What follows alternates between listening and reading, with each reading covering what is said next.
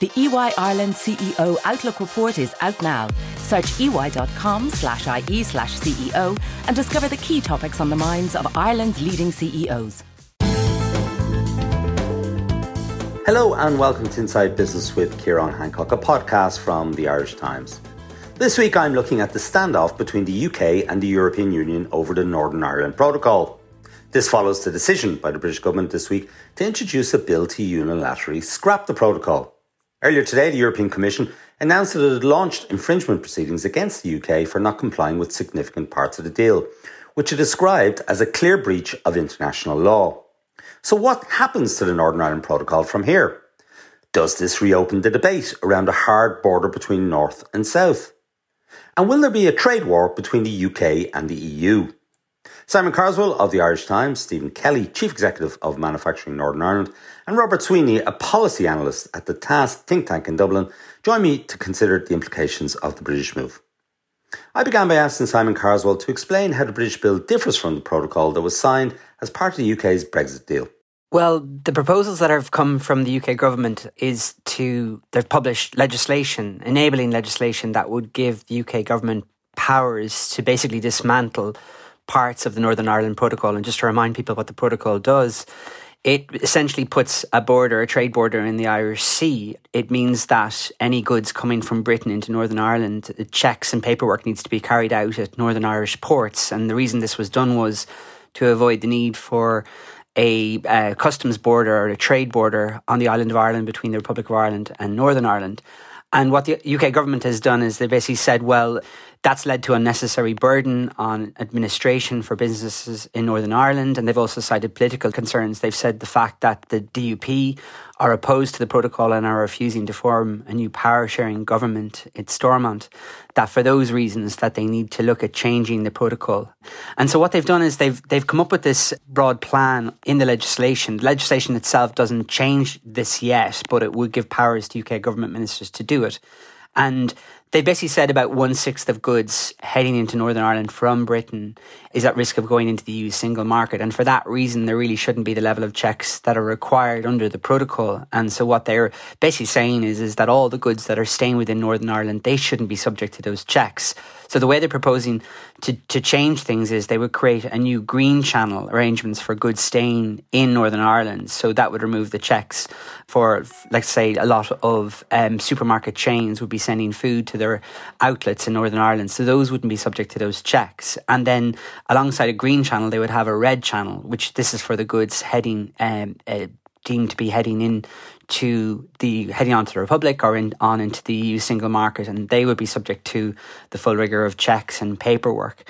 And what they're also intending to do is to create a new dual regulatory model that would provide flexibility, so it allow businesses to choose between UK and EU rules, and that would remove barriers to trade and manage risks of future divergence between the UK and the EU. That's a very big plan, and there's not much detail at all in the legislation to say how this would work. And then two other things they're looking to do as well is the government in the UK is also hoping to allow businesses to avail of subsidies. So the current protocol rules means that subsidies cannot apply to businesses in Northern Ireland, and also businesses in Northern Ireland are subject to EU VAT rules. The UK doesn't like that because, for example, they eliminated VAT on the purchase of solar panels and energy-saving materials, and they said that benefit should be available to Northern Irish businesses too, as an example. And then finally, the area that another area that they're unhappy about, and which is a big sticking point and a red line for the European Union, is in the area of governance. They don't like the fact that the European Court of Justice is the kind of final arbiter for any in any dispute resolution mechanism when it comes to the protocol. They feel that British courts should have oversight of this and not European courts. But the European Union has said in the past that that's just non-negotiable. If Northern Ireland is subject to EU single market rules for goods, then the European Court of Justice has to be the final arbiter when it comes to any disputes that arise. And it's kind of obvious that the EU would react badly to this. The EU has said, really, there's only one option that could have been agreed, and that was all agreed in the protocol. And the European Union has responded, as we had expected, They have said that they are resuming legal action following the publication of this bill.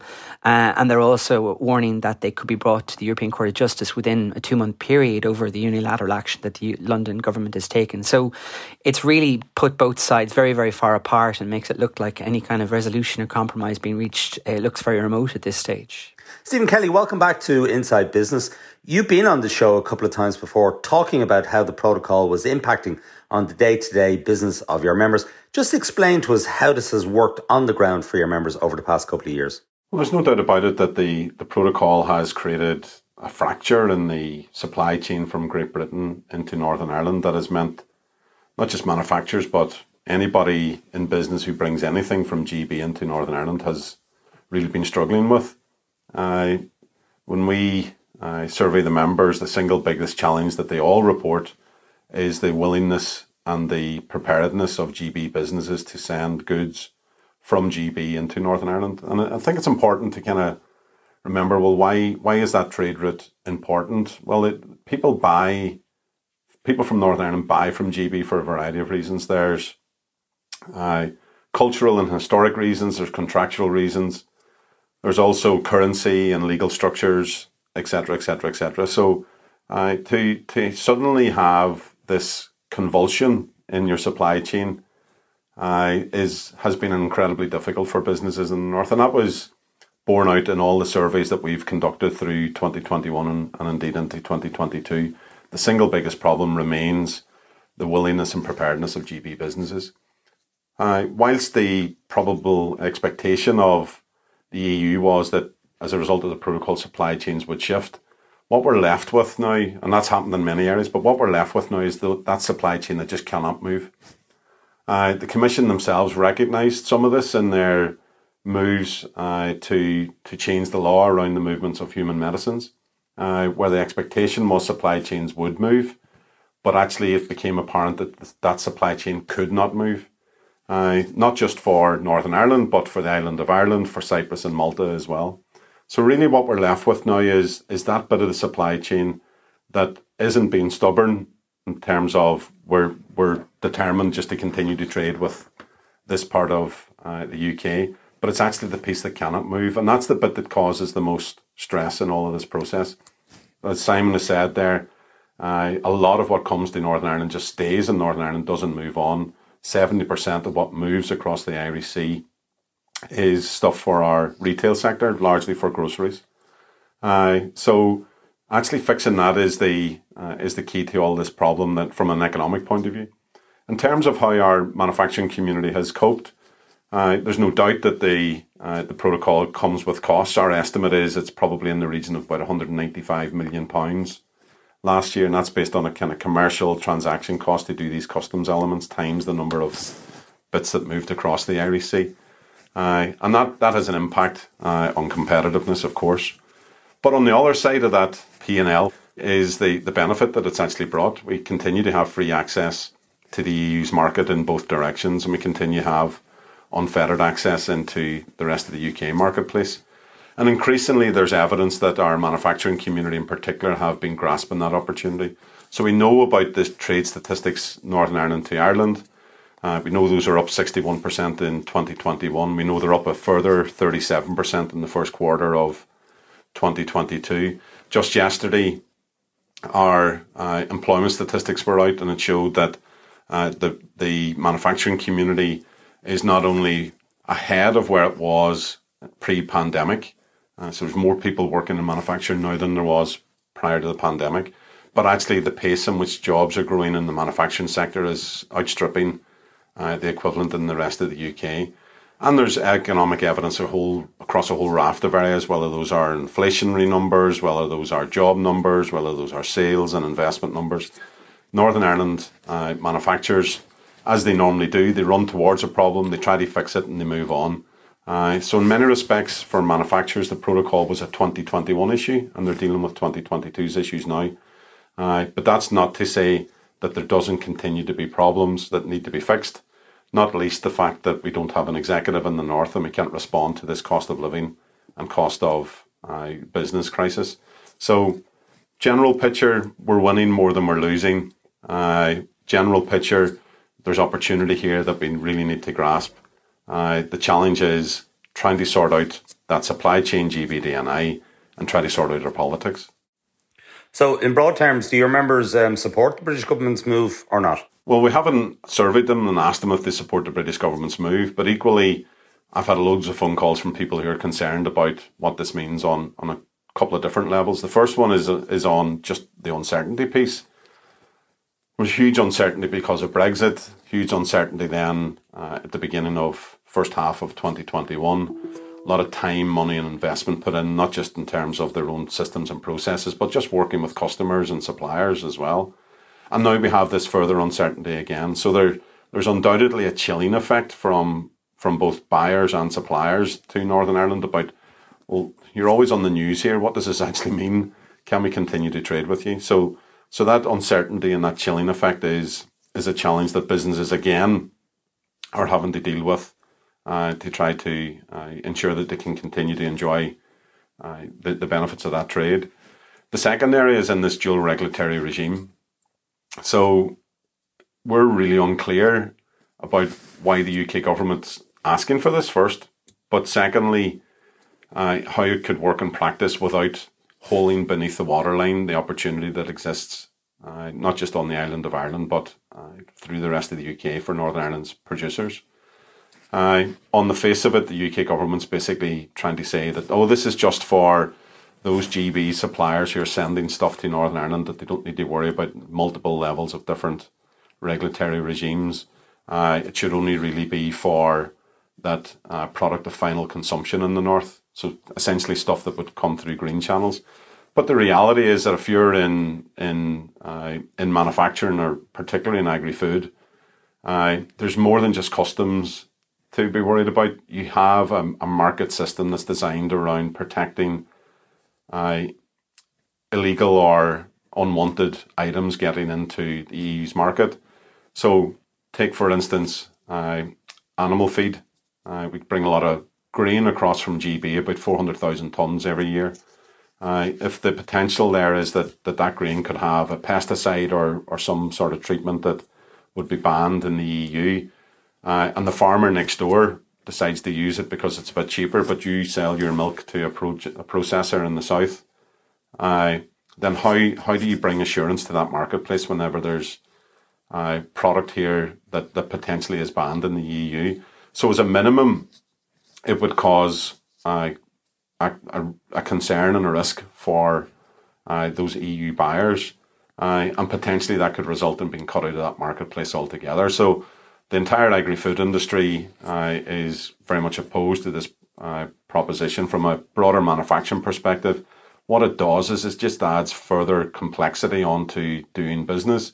It would result as a minimum in the requirement to produce rules of origin or certificates of origin for the goods that are being sold into Ireland and elsewhere in the EU. So rather than actually resolving some issues, it adds just further cost and complexity as well as that uncertainty. So we have challenges here with it, but we've been asking for the last 48 hours or more for some explanation, some definition about how this actually works. And the kind of answer we get back from the UK government is, oh, we'll design it with business in order to make it as seamless as possible. But our preference still is a negotiated outcome from the discussions with the EU. Robert Sweeney, is this less about the economy and more about politics, in that the DUP obviously didn't have a great election in the assembly elections in the north? Sinn Féin came out as the largest party. And obviously Boris is weak at the moment. 40% of his MPs voted no confidence in him recently, and there's nothing like a bit of a ruck with the European Union to garner a bit of support politically in Britain. And so this, overriding the Northern Ireland Protocol goes some way towards deflecting away from his other troubles. That could well be the case. In terms of its economic impact, and specifically the economic impact on the South, I think it will be less consequential for the Republic of Ireland than Northern Ireland. If you look at the whole kind of Brexit process generally, the impact on the Republic of Ireland has been somewhat mixed. It hasn't been as damaging as what some people were projecting. So what we have seen is a significant drop in imports from the UK, but that hasn't been matched by much of a change in exports from the Republic of Ireland to the UK. In terms of these changes to the protocol, I think the danger would be that it affects and negatively affects trading between Northern Ireland and the Republic of Ireland, primarily because, as was already discussed, it would be difficult to verify that goods coming from Northern Ireland are really from Northern Ireland. But at the same time, if you look at how important a trading partner Northern Ireland is to the Republic of Ireland, I mean, it has grown over the last number of years, but it's still not huge. So before Brexit, exports from the Republic of Ireland to Northern Ireland accounted for 1.4% of total exports. Now, that has grown in the last few years. It's just under 2% now, but it's still not huge. And the previous speaker already outlined the potential damage that could be done to the dairy sector in Northern Ireland in particular. And that's something that people that I've spoken to have also raised that. One point that would be worth making, and interested to hear what the other speakers would be, is that a lot of attention has been given to the green and red corridors. But my understanding is that the EU can live with that potentially, that if it trusts and develops relationships, if the customs officials in Northern Ireland can trust and develop relationships with the various importers from GB, that they can, that the EU can be assured that those goods will stay in Northern Ireland. So there isn't necessarily a huge problem there. As I understand it, the issue is that the EU doesn't quite trust the British government at the moment, because the UK government isn't actually sharing its access to data. So I understand that the EU wants access to real-time data about how much would be coming through the green lane, coming through the red lane, who has certified these as trusted traders, what kind of checks has been taken.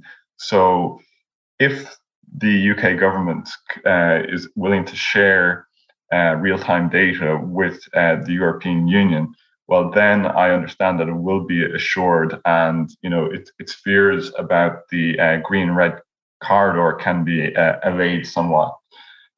So, yeah, I would say it's potentially very damaging to Northern Ireland. I think it's less damaging to the Republic of Ireland, but it certainly won't help things, and it could potentially result in checks between the border of the Republic of Ireland and Northern Ireland.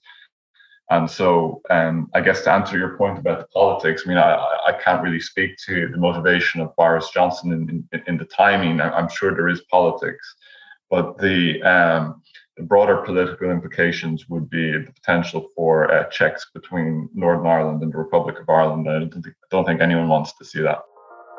With increasing pressures, Ireland's CEOs are working hard to navigate the rapidly evolving business landscape. The EY Ireland CEO Outlook report takes a deeper dive into the topics that are on the minds of Irish CEOs at the moment, and importantly, the issues that leaders should be paying attention to.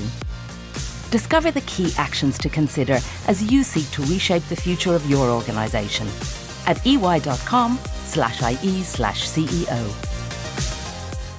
Simon, the European Commission today has said it's launched infringement proceedings against the UK.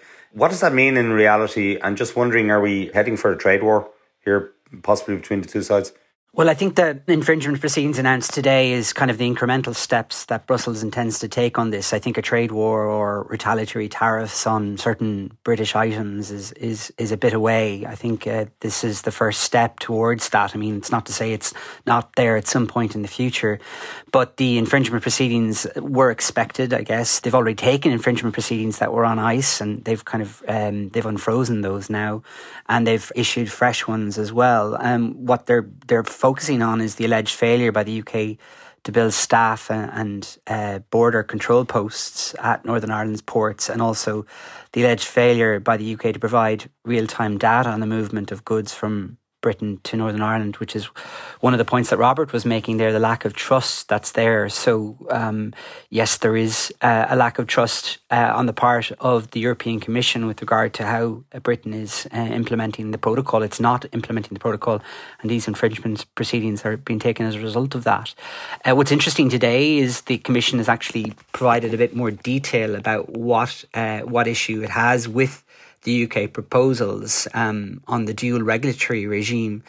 They're pointing out that that would not work because it would just create confusion for consumers, local producers, importers and other businesses regarding what rules should be applied. And they say the administrative burden would be extremely heavy. They're also saying that it would be very difficult to ensure monitoring and control of goods and to properly protect consumers. And then they're saying it would pose significant risks to the EU single market, particularly in the area of agri-food and the possibility of infectious diseases spreading across the island of Ireland. And it would also have issues for highly regulated goods such as chemicals. What's interesting as well is the Commission they've reiterated their proposals that they put forward last October that the UK hasn't engaged on. And in those proposals, they said they're willing to cut customs procedures by 50% and willing to cut the requirements under the sanitary, food and health rules for plant and animal product. They're offering to cut those by 80%. So they've again said, well, we've put these proposals to Britain, and they haven't. The British government hasn't responded on that. There are proposals in the EU Commission proposals that are similar to what the UK is proposing. For example, Brussels has proposed an express lane for goods that would be destined for the Northern Ireland market only, which isn't a million miles away from the Green Channel that's been suggested by the UK. But what the UK is taking issue with, what the EU is taking issue with the UK is the Trusted Trader Scheme. The EU is saying the only way to distinguish goods that remain in Northern Ireland is to have some form of custom processes that are to be in place, and that this will enable the EU to have access to data to be able to perform the risk-based controls. So they're saying that the Trusted Trader Scheme that the UK wants to introduce with this Green Channel doesn't go far enough as far as they're concerned. So while there are some ideas that seem to be similar, there are big differences between the EU and the UK on this, and obviously the infringement proceedings won't improve relations between the two sides to be able to come to the negotiating table and agree some sort of solution.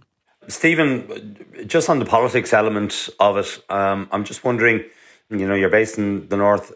Is there any way to square this circle that'll resolve the issues that one side or the other might have with the trading arrangements between Britain and Ireland and Britain and the European Union?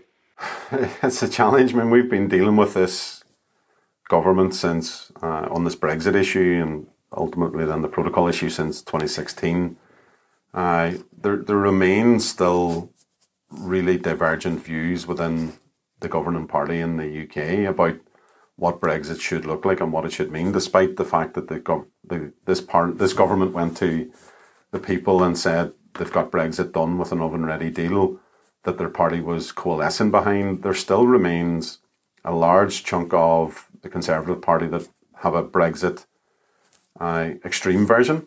And there still remains some in the government who want a much softer Brexit, despite where we've ended up. We have political ambition, we have political survival. We also have our own politics in the north, which need to be resolved. But my view is that I actually think the DUP in particular are more pragmatic on this than perhaps some of the commentators are suggesting. The language has shifted and changed a bit. They do want this issue resolved. They do want that free flow of goods within the United Kingdom to be restored. There are some elements of the EU Commission's proposals that would help. There's some elements of the UK's bill that would help.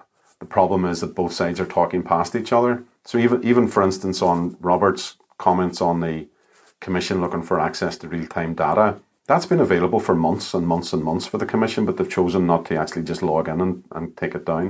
There was a problem at the beginning where effectively, because these systems didn't even exist, the Commission would have had sight to all of the UK's external trade, which is not something that the UK were prepared to hand over, understandably. But they've had the logins and the codes for months, and we deal directly with HMRC and others who are responsible for this. So there's problems here where both sides are trying to win a PR battle rather than actually getting down and doing the proper work that's required. There's been no substantive engagement between the UK and the EU since March of this year. The EU's view was, we'll just sit tight, we'll see what way the assembly election falls. If there's a pro-protocol majority there, then actually we're in a good place. We think that was a mistake. We told them that was a mistake at the time. They should have engaged much more actively in the discussions over the last 3 months instead of wasting the last 3 months. Equally, the UK government keeps changing its view about what it thinks about the protocol. It's only interested in the problems and not actually the opportunities that exist there. And for us, the solution to this begins with actually having a tripartite meeting, getting both the UK and the EU sides in a room with business, doing a bit of an audit to actually say, well, listen, Commission, your proposals from October 2021, we've taken you through a really deep dive on those. The headlines don't match the reality of what we would face. If I give an example, the Commission say their proposals would reduce the customs requirements by 50%. Well, there's a world of a difference between 100% of businesses having to complete half the commodity codes than there is between 50% of businesses having to complete none of the commodities codes and none of the formalities. The minus 80%, again, our farmers and food industry took them through in a very deep process. The numbers couldn't really stack up. So we just got to be careful about what both sides are saying in the middle of a PR war, trying to win hearts and minds and trying to keep people alongside them. The reality is much more grey than what both sides are projecting at the moment. The way to get through all of that and to build a solid foundation for discussions is actually to involve business in it on a tripartite basis. From there, with the best of both proposals that are on the table, we'll actually land at something that works for business in the north so we can create the prosperity and in return cement the peace. Robert Sweeney, I mean, that sounds like an eminently sensible suggestion by Stephen. Everybody get around the table and trash out a deal, compromise on both sides, rather than what he describes as a PR battle. Yeah, that does sound like an eminently sensible proposal. One wonders why they haven't done so already. I mean, you would have to question, though, the British government in this case, because, I mean, the protocol was already agreed on. Even the Financial Times has criticised the UK government for violations of international law. So it would strike me that you know, the idea that, well, it's six of one and half a dozen of the other. Yeah, well, there's always, you know, fault on both sides, but I would have to question that you can't just lay blame around equally. It was the UK government which has decided to go back and revise this agreement. So I would tend to lay more blame on them. But of course, ultimately, the solution is going to be that people have to get around the negotiating table and thrash this out somehow. Would a change of Prime Minister in Westminster, would that change the dynamic? I mean, that change could be Liz Truss being PM rather than Boris Johnson. She's the one who's brought forward this bill. I don't think it would change that much if Liz Truss was the Prime Minister, to be honest with you. The only way I'd really see much of a change, given the current political makeup in the UK, would be if Labour were in power and Keir Starmer were in power instead of the Tories. Now, I'm not necessarily huge on Keir Starmer, but he has been kind of less belligerent and more willing to get around the negotiating table and offer a few olive branches to the various parties than the Tories, who in part are driven by a desire to placate the DUP. But I wouldn't see, you know, reshuffling within the Tory party necessarily as a game changer, to be honest with you. Simon, what's the role of the Irish government in this? How can the Irish government help to grease the wheels, as it were?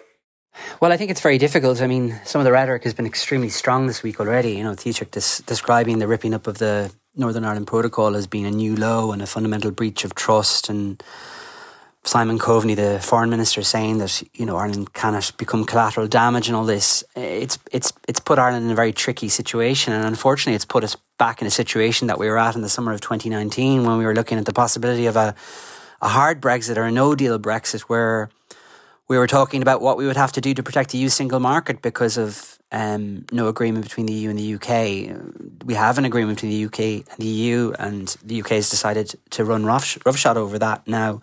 So the Irish government is, if things continue to get worse and there's no solution found, we're going to get back into the realm of talking about checks and where they need to be carried out. And if you remember back to the summer of 2019, Pat Leahy, our political editor, is writing about this today in the Irish Times. And he's saying, you know, that the talk then was of we need to carry out checks. We're going to try as much as we can to carry them out of businesses and away from the border. So we're getting back into the realm of, or are we having to look at the possibility of doing checks on the border between the Republic and Northern Ireland? As Robert pointed out, there's a possibility that that might have to happen if the EU has to protect the single market, and the fact that the UK is not going to be imposing the checks that are required to do that. So they have to be done somewhere. So it's a very difficult situation for the Irish government.